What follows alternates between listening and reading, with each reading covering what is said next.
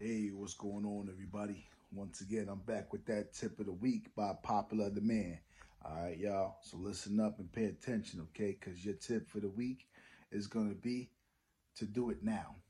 Whatever it is you want to do, do it now. You want to start a business? Do it now. Want to work on your relationship? Do it now. Start now. Stop waiting. Stop procrastinating. You want to get closer to God? Do it now. Grab the Bible, open it, read it, pray, get closer to God. You want to get a promotion at work? Put in for it now. Stop waiting for later. Okay? Do it now.